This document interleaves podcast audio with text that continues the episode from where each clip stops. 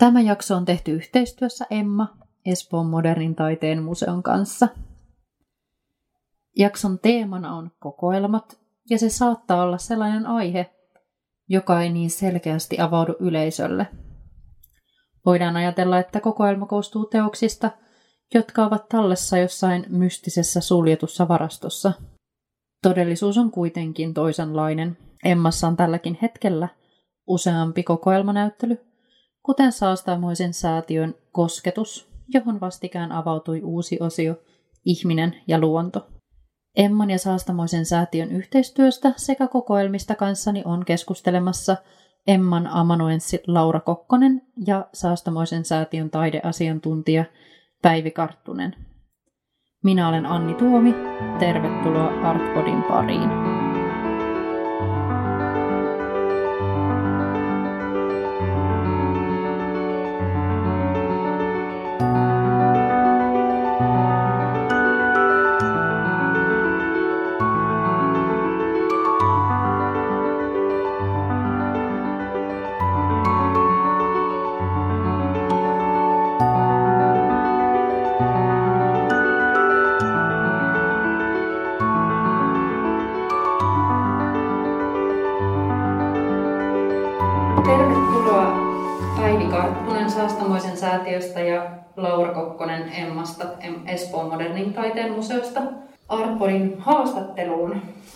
Tänään me käsitellään sekä Emman kokoelmia, sitten Emman ja Saastamoisen säätiön yhteistyötä.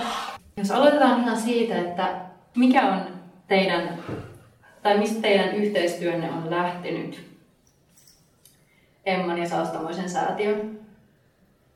No sillä on ihan oma historiansa, koska tota, kun Emma eli Espoon modernin taiteen museo perustettiin tai avautui yleisölle silloin vuonna 2006, niin sitä ennen Saastamoisen säätiö ja Espoon kaupunki oli jo yhteistyössä ja tavallaan yhdessä oltiin tekemässä tätä Emma-museota 2000-luvun alussa.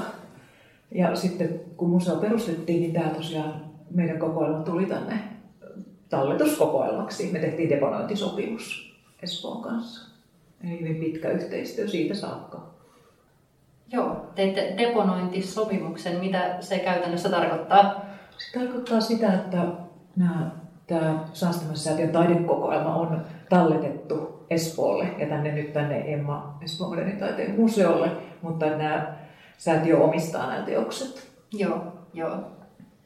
Ja suurin osahan teoksista on myös nähtävillä täällä Emmassa, joka on mun mielestä aika erikoista ehkä kokoelmilta, että ne on näin laajasti nähtävillä. Joo, se on tosi hieno asia, mm. Että kokoelma on näinkin laajasti nähtävillä. Ja tota, tietysti meillä on semmoinen 2600 teosta kokoelmassa ja siitä ehkä Laura, paljonko meillä olisi esillä tällä hetkellä? Tällä hetkellä on alle sata, mutta yhteensä tässä kosketusnäyttelyssä on ehkä 300 teosta ollut on ja off aina. Sen lisäksi on ollut muitakin näyttelyitä, joissa esitellään kokoelmia.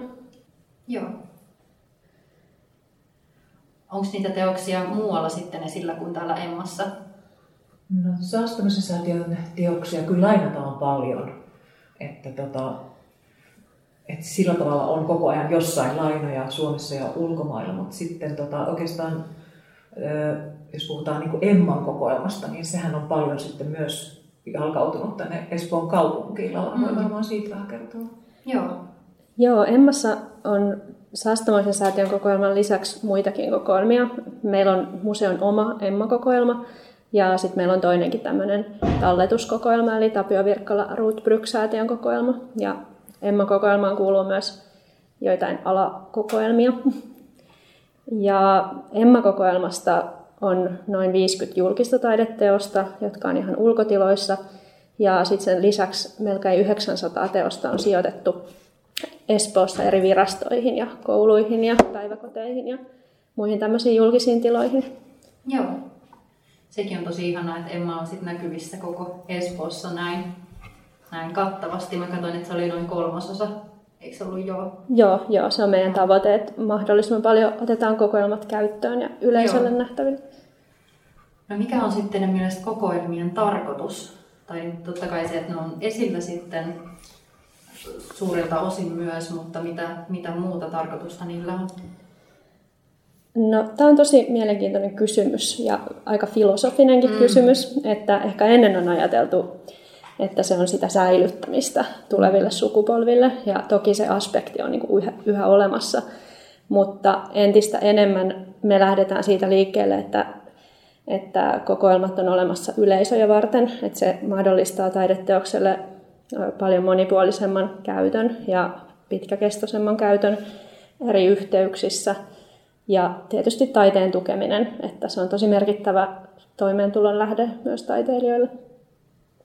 Ja silloin kun Emma avattiin, niin oli tosi tärkeää, että me esitettiin Säästömoisen säätiön taidekokoelmaa sillä tavalla, että siinä oli kronologinen ripustus alkaen ihan siitä meidän historiallisesta osasta, siis 1910-luvun äh, niin kuin suomalaisen ekspressionismin ensimmäisestä vaiheesta ihan tonne sitten 2006 siihen avaamishetkeen saakka, eli siis sai paljon palautetta, koska silloin ei pääkaupunkiseudulla ollut tämän tyyppistä ripustusta. Eli ihmiset oli aivan innoissaan, että hei, ihana mm. nähdä niin kuin tämmöinen kaari. Ja tavallaan niin kuin sehän liittyy kaikkeen meidän historiaan, identiteettiin, mm. muistoihin, mihin tahansa. Mutta nyt, nyt on sitten enemmän menty niin kuin näihin teemanäyttelyihin Emman ripustuksissa. Ja tota, nythän meillä Ateneumissa on sitten toisaalta tämä Suomen taiteen tarina esillä, mutta silloin ei ollut vielä. Niin. Se oli aika merkityksellinen se Joo, on kyllä tosi merkityksellistä. Ja, ja, ja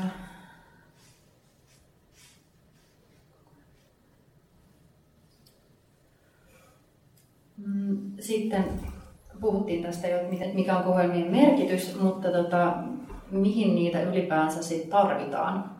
Tai mitä te koette, että Tämän lisäksi, että taide on kaikkien nähtävillä ja ehkä helposti myös saatavilla sitten, kun kokoelmat on jalkautunut vaikka myös, myös museon ulkopuolelle ja sitten sit myös näyttelyissä. Mutta, mutta mikä muuten niiden tarkoitus on? No siis ainakin nyt Emmassa voi sanoa, että yksi mun lempparihetkiä on se, kun mä tuun tänne joskus ja huomaan, että täällä istuu valtavasti koululaisia ympäri museota lattialle ja ehkä piirtää ja tekee jotain ja mm. juttelee innokkaasti siis sekä ihan pieniä taameroita mm. että sitten vähän isompia ja pohtii jotakin jännää maalausta ja kuulen jotakin ja ajattelin, että oho, ihanaa, että joku voi niinku tuolla tavalla sanoa. Että, että semmoinen tietysti sehän on sitä pedagogiaa ja kasvatusta, mutta on niin tärkeä ihmisen niin kasvuun vaikuttava asia on kuitenkin se taiteen kohtaaminen. Tietysti jatkan nyt vähän tästä yleisöjä niin. varten tekemisestä, mutta... Hmm. Ja sittenhän tämä tulee totta kai kuvaamaan aikaa ja historiaa myös sitten, kun mietitään, että se on 1900-luvun alusta ja nyt sitten jatkumaan, niin mitä tulee näkymään tästä ajasta esimerkiksi sitten taas muutaman kymmenen vuoden päähän ja mitkä teokset on valikoitunut sitten just kuvaamaan tätä 2020-lukua. Se on sitten kiinnostavaa nähdä, nähdä sit tulevaisuudessa, kun kokoelmiinhan valikoituu sekä suomalaisia että kansainvälisiä teoksia sekä, sekä Emmalle että, että tota, Saastamoisen säätiölle. Oliko niin, että Emmalla valikoituu pitkälti niin suomalaisia ja pohjoismaisia teoksia, eikö? Kyllä Emma-kokoelmaankin kerätään kansainvälistä taidetta Joo. jonkin verran. Joo. Millaiset kriteerit yleensä on sit siinä, että mitkä teokset valikoituu ja millainen se prosessi on, kun teos lähtee hankintaan teille kokoelmiin? Päivi osaa parhaiten kertoa siitä Joo, alkuvaiheesta. Kertoa tietysti siitä hankintavaiheesta se, että meillä on tota, nyt ensinnäkin tämän vuoden alusta, meillä on taidevaliokunta säätiössä, jossa on mun lisäksi kaksi kuvataiteilijaa, toinen on taidemaalari ja toinen on liikkuvan kuvan taiteilija. Eli me kolmestaan keskustellaan näistä linjauksista ja, ja pohditaan mahdollisia hankintoja ja tehdään ehdotuksia toisille. Me hirveän paljon keskustellaan ja käydään läpi sitä, että mikä olisi ehkä uutta kokoelmaa, mikä täydentäisi entisiä linjauksia, hyvin entisiä, täällähän selvästi on tämmöisiä kokoelmia kokoelmassa, kokonaisuuksia, kun tämä on näinkin laaja kokoelma tässä vaiheessa. Ja tota, pohditaan sitten, miten se ehkä täällä, miten yleisö suhtautuu, miten se mahtuu Emman tiloihin ja on niin hyvin monia kysymyksiä, joita siinä vaiheessa käydään läpi. Mm. Mutta tietenkin siihen liittyy se, että me seurataan niin kuin kuvataidekenttää, käydään mm. gallerianäyttelyssä, museonäyttelyssä, ylipäätänsä missä tahansa, missä, missä näkee taidetta, myös tietenkin taiteilijoiden studioissa. Mm. Sitten varmaan Laura osaa kertoa, mitä prosessi alkaa sitten, kun mä ilmoitan Lauralle, että nyt on tällainen uusi hankinta tehty Joo. ja tiedoksi ja sitten mitä, mitä sitten tapahtuu? Joo, tietohankinnasta tulee ja sitten meillä käynnistyy prosessit. Ensiksi tietysti informoidaan museon henkilökuntaa, että tällainen teos on tulossa. Ja sitten jos tämä teos on jossain esillä, niin yritetään käydä katsomassa sitä. Sitten tehdään teokselle kortti kokoelmanhallintajärjestelmään, johon sitten kerätään tietoa teoksesta ja tehdään siihen liittyvää taustatutkimusta. Sitten teos kuljetetaan tänne, konservaattori tekee teostarkastuksen ja teos joko varastoidaan sitten tai joskus niin onnellisestikin, että pääsee suoraan esille johonkin.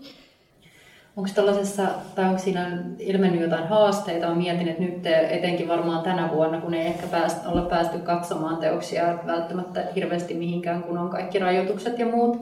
Että onko tänä vuonna esimerkiksi tullut mitään erityisiä haasteita vastaan kokoelmien suhteen?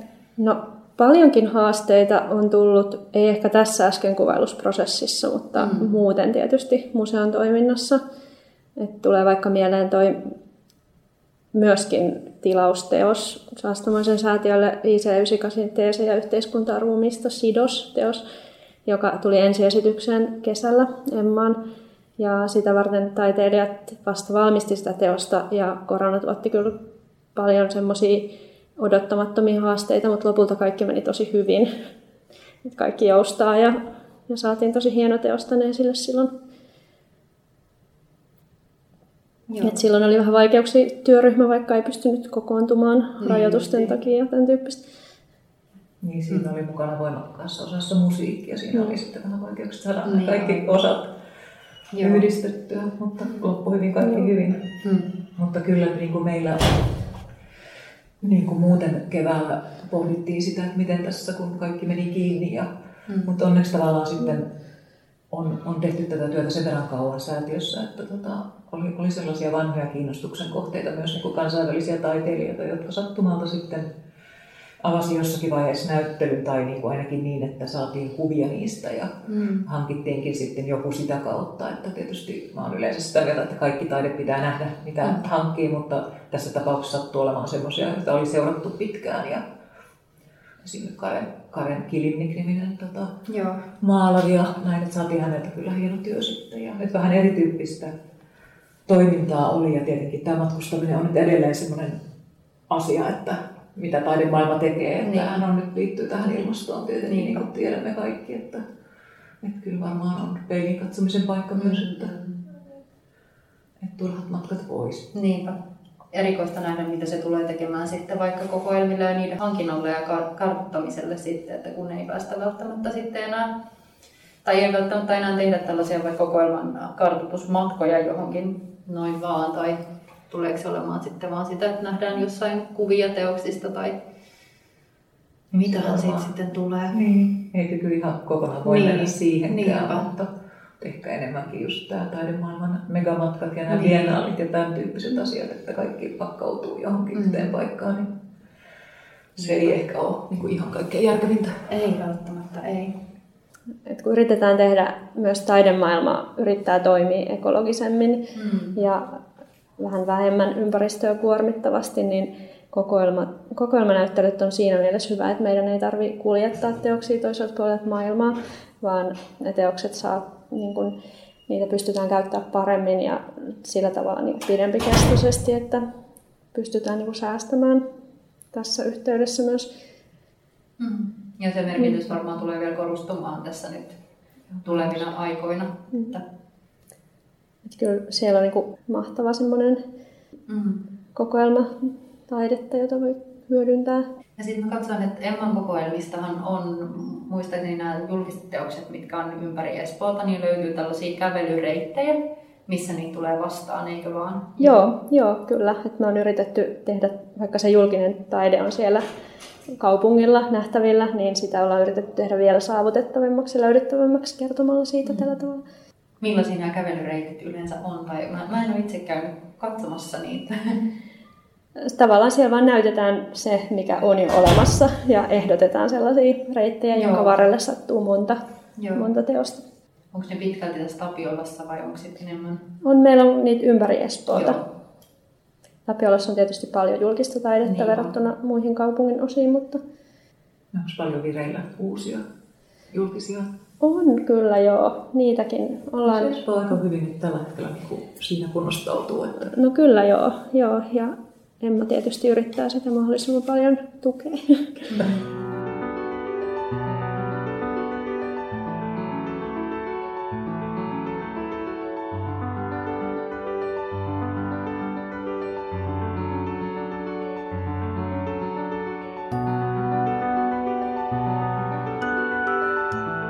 tässä kohtaa voi mainita sen, että miten kasvava osa tätä kokoelmatyötä nykyään on sellaiset teokset, jotka ehkä aine, on ehkä aineettomia mm.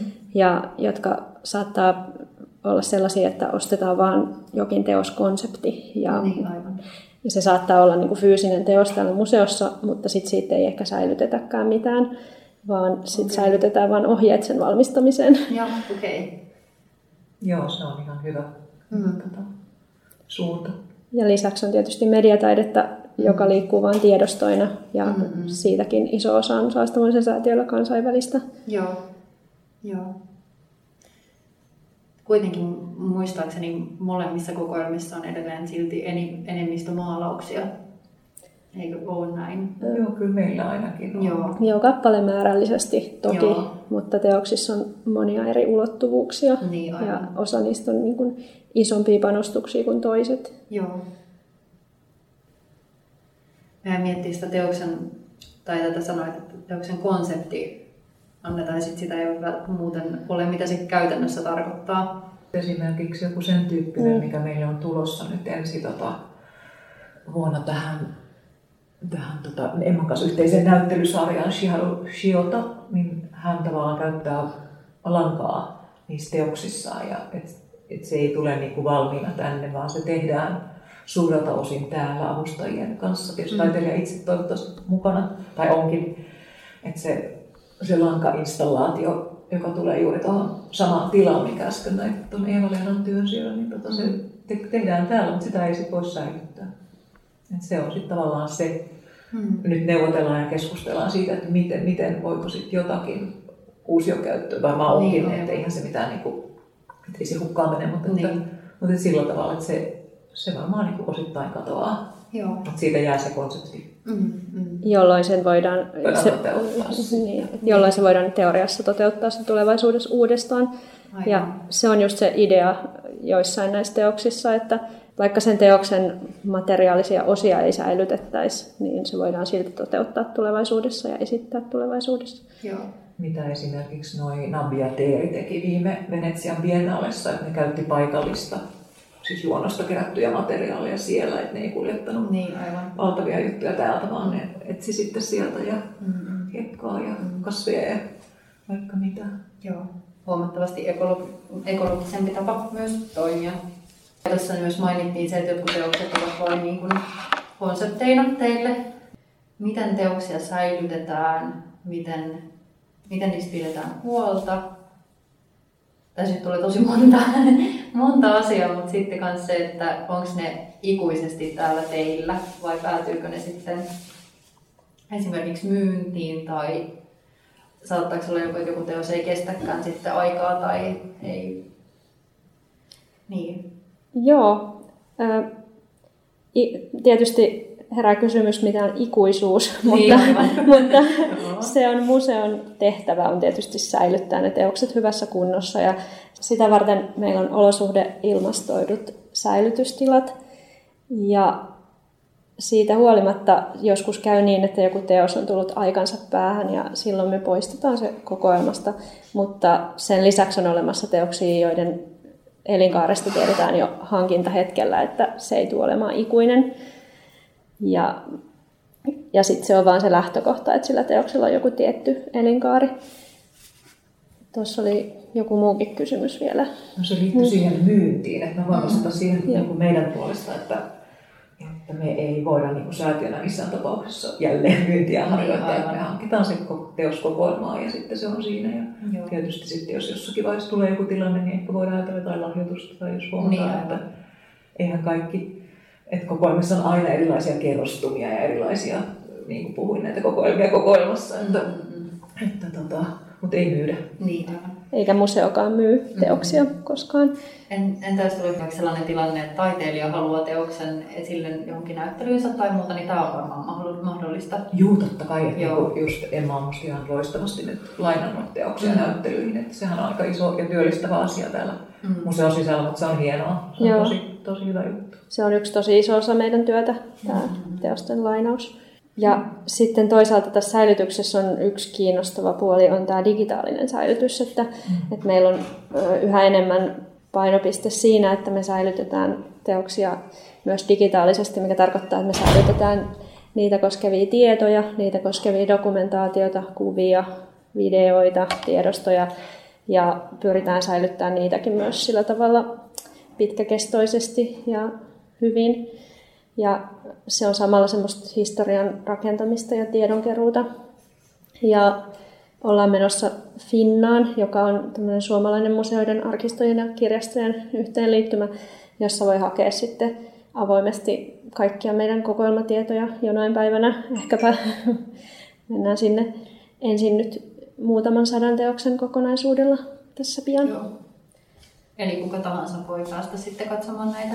Kyllä, voi Joo. hakea meidän teoksista tietoja ja kuvia ja Joo. yhdistellä niitä toisiinsa. Tämä on tosi hyvä, sillä Joo. sitten kuitenkin ei niihin teoksiin ilmeisesti niitä ei pääse katsomaan muuta kuin silloin, kun on näytteellä jossain, tai sitten jos ne on julkisen taiteen teoksina, mutta muuten ei ilmeisesti pääse käymään kokoelmissa. Varmaan siis varastossa voi päästä joku tutkija, joka Joo. tekee jotain tämän niin, tyyppistä, aivan. totta kai. Ja taiteilijalla on, on, taiteilijalla on oikeus, mm. eikö niin? Kyllä toki. Lähestymisoikeus teoksensa. Joo, mikäli on tämmöisiä tilanteita, niin pyritään järjestämään. Mutta sitten tässä kohtaa voi mainita tietysti meidän katseluvaraston, joka on niin, Hyvä. Tapio Virkkala Rootbrooks-säätiön kanssa yhteistyössä toteutettu tila, jossa on siis varasto on yleisölle avoin. Mm-hmm. Eli meillä on siellä koko kokoelma on näköisellä. Osa on tietysti laatikoissa, mutta se on samalla säilytystila että näyttely. Joo. Mutta tärkeää, tosi tärkeää on tuo digitaalinen saavutettavuus, mm. että taidehistorioitsijat ja opiskelijat ja koululaiset voi löytää sit tietoa taiteesta ja teoksista mm. meidän kokoelmien kautta. Joo, ja varmasti tulee koko ajan tarkemmaksi ja tärkeämmäksi, että on digitaalisessa muodossa. Ja sitten kun tulee myös olemaan teoksia, jotka on pelkästään digitaalisessa muodossa, niin se on, se on hyvä.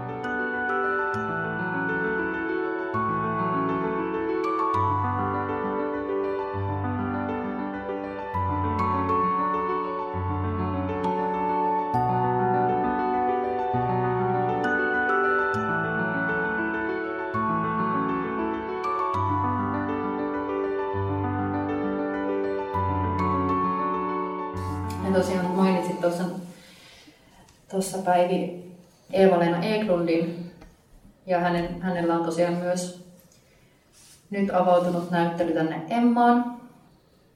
Ja, ja näyttelyssä on osa myös sitten Saastamoisen säätiön tilaustyötä. Tai säätiö vuosittain tekee tilauksen aina joltain taiteilijalta. Joo, meillä on tämmöinen uusi, tai ei enää niin uusi vuonna 2018, pari vuotta kestänyt yhteistyömuoto Emman kanssa. Eli tosiaan tilataan vuosittain yhdessä sovitulta taiteil- nykytaiteilijalta säätiön kokoelmaan teos. Se toteutetaan nimenomaan nyt sitten tuohon äsken nähtyyn tilaan ja sen ympärille sitten vielä kuratoidaan myöhemmin, sitten kun on aika, niin näyttely kyseessä olevan taiteilijan tuotannosta. Mm. Eeva-Leena liittyy siihen sarjaan.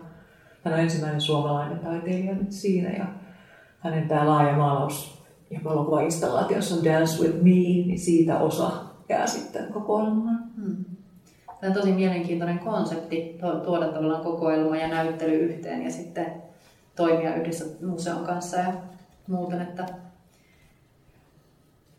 innolla odotan kyllä, mitä tulee sitten myös tulevaisuudessa tapahtumaan. Aina sitten tulee aina näyttely ja, ja siihen sitten liittyy teos ja, ja näin. On ja se on aika kiinnostava tämä komissioteos mm. tai se työskentely nimenomaan taiteilijan kanssa siinä, että taiteilija vierailee sit hyvissä ajoin aina täällä, mm. jos vaikka tulee sitten jostain muualta. Mm-hmm. Niin kuin meillä on ollut äh, puolalaissyntyinen Saksassa, Berliinissä työskentelevä Alicia Kwade ja japanilainen sitten Tatsuo Miyajima. Mm-hmm. Että he kumpikin tavallaan innottui tästä.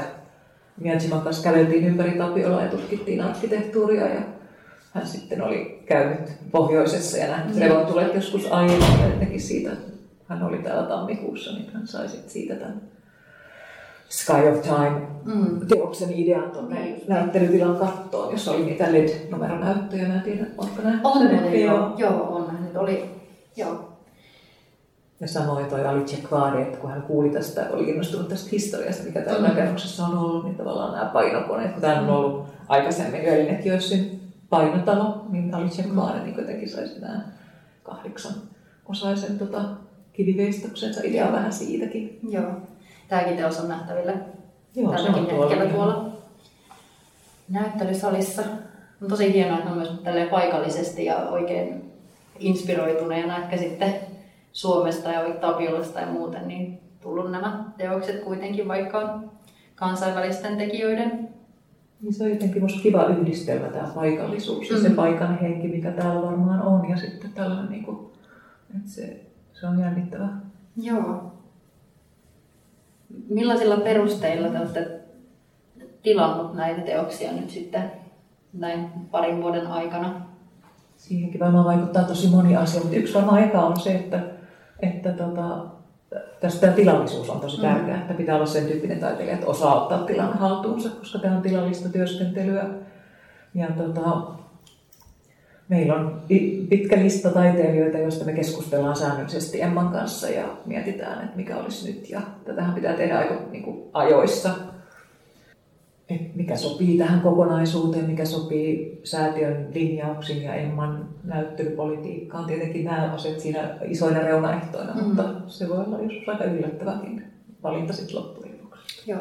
Mutta tosiaan, että meillä on suomalaisia ja kansainvälisiä taiteilijoita. Mm. On tulossa nyt sitten suomalainen taiteilija tämän japanilaisen jälkeen sitten. Mm-hmm.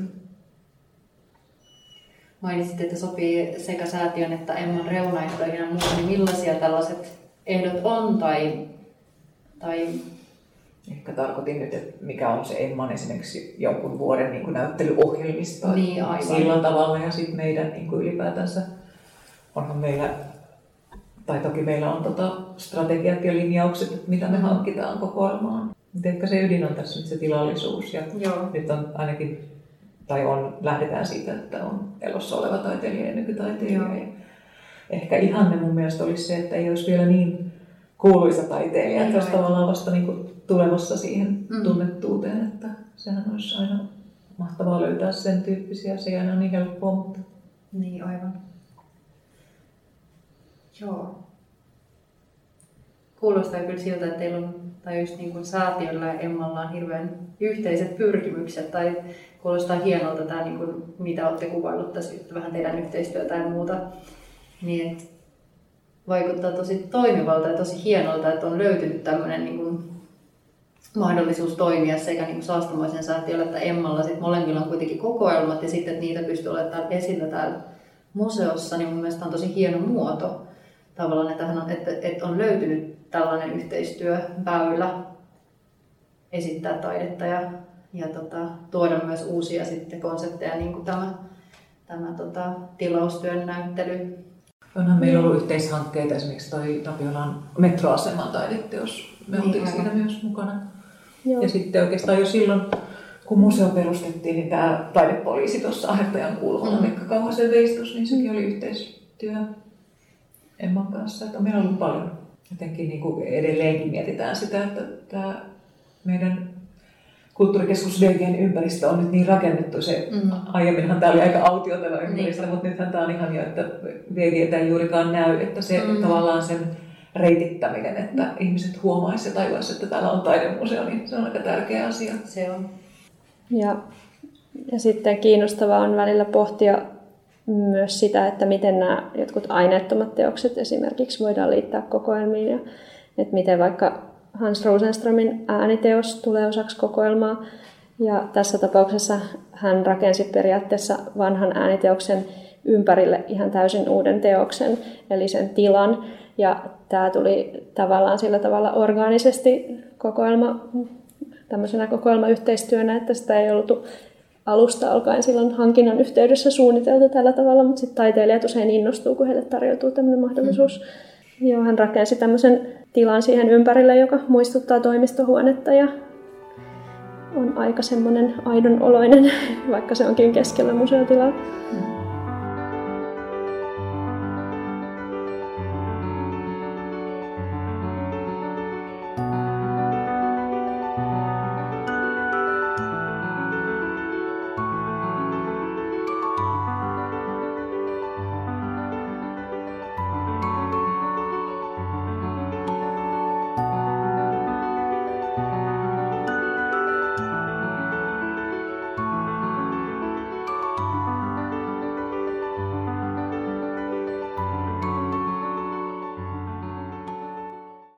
Kiitos Laura ja kiitos Päivi meidän ihanasta keskustelusta. Tälle jaksolle on tulossa toinenkin osa, eli Daniela Vainio tulee kiertämään kahden vieraan kanssa tätä Saastamoisen säätiön kokoelmanäyttelyn ihminen ja luonto-osiota. Ja jaksossa havainnoidaan sitten tätä näyttelyä. Sen voisin vielä mainita, että kuten tuossa puhuttiin, puhuttiin näistä taidereiteistä, niin mikäs parempaa oiskaan kuin nyt tällaisena aikana, kun välttämättä ei huvita lähteä sisätiloihin museon, vaikkakin se on tehty suhteellisen turvalliseksi ja Emma on pinta-alaltaan aivan todella suuri. Niin ulkoa tosiaan löytyy näitä kokoelmateoksia. Kyse on siis Espoon kaupungin kaupunkitapahtumien tuottamasta Urban Espoon kaupunkireiteistä. Ja näitä löytyy tosiaan ympäri Espoota. Ja sieltä löytyy tosiaan myös tämä Emman taidereitti, jonka avulla voi vaikka ulkoillen tutustua julkiseen taiteeseen ympäri Espoota. Joten mikäli museoihin ei uskalla tällä hetkellä mennä, niin taidetta löytyy ihan ulko- ulkoakin, mikäli säännöt tässä vielä talven lähestyessä sallii. Kiitos seurasta kuulija, kiitos kun olit mukana. Hei hei!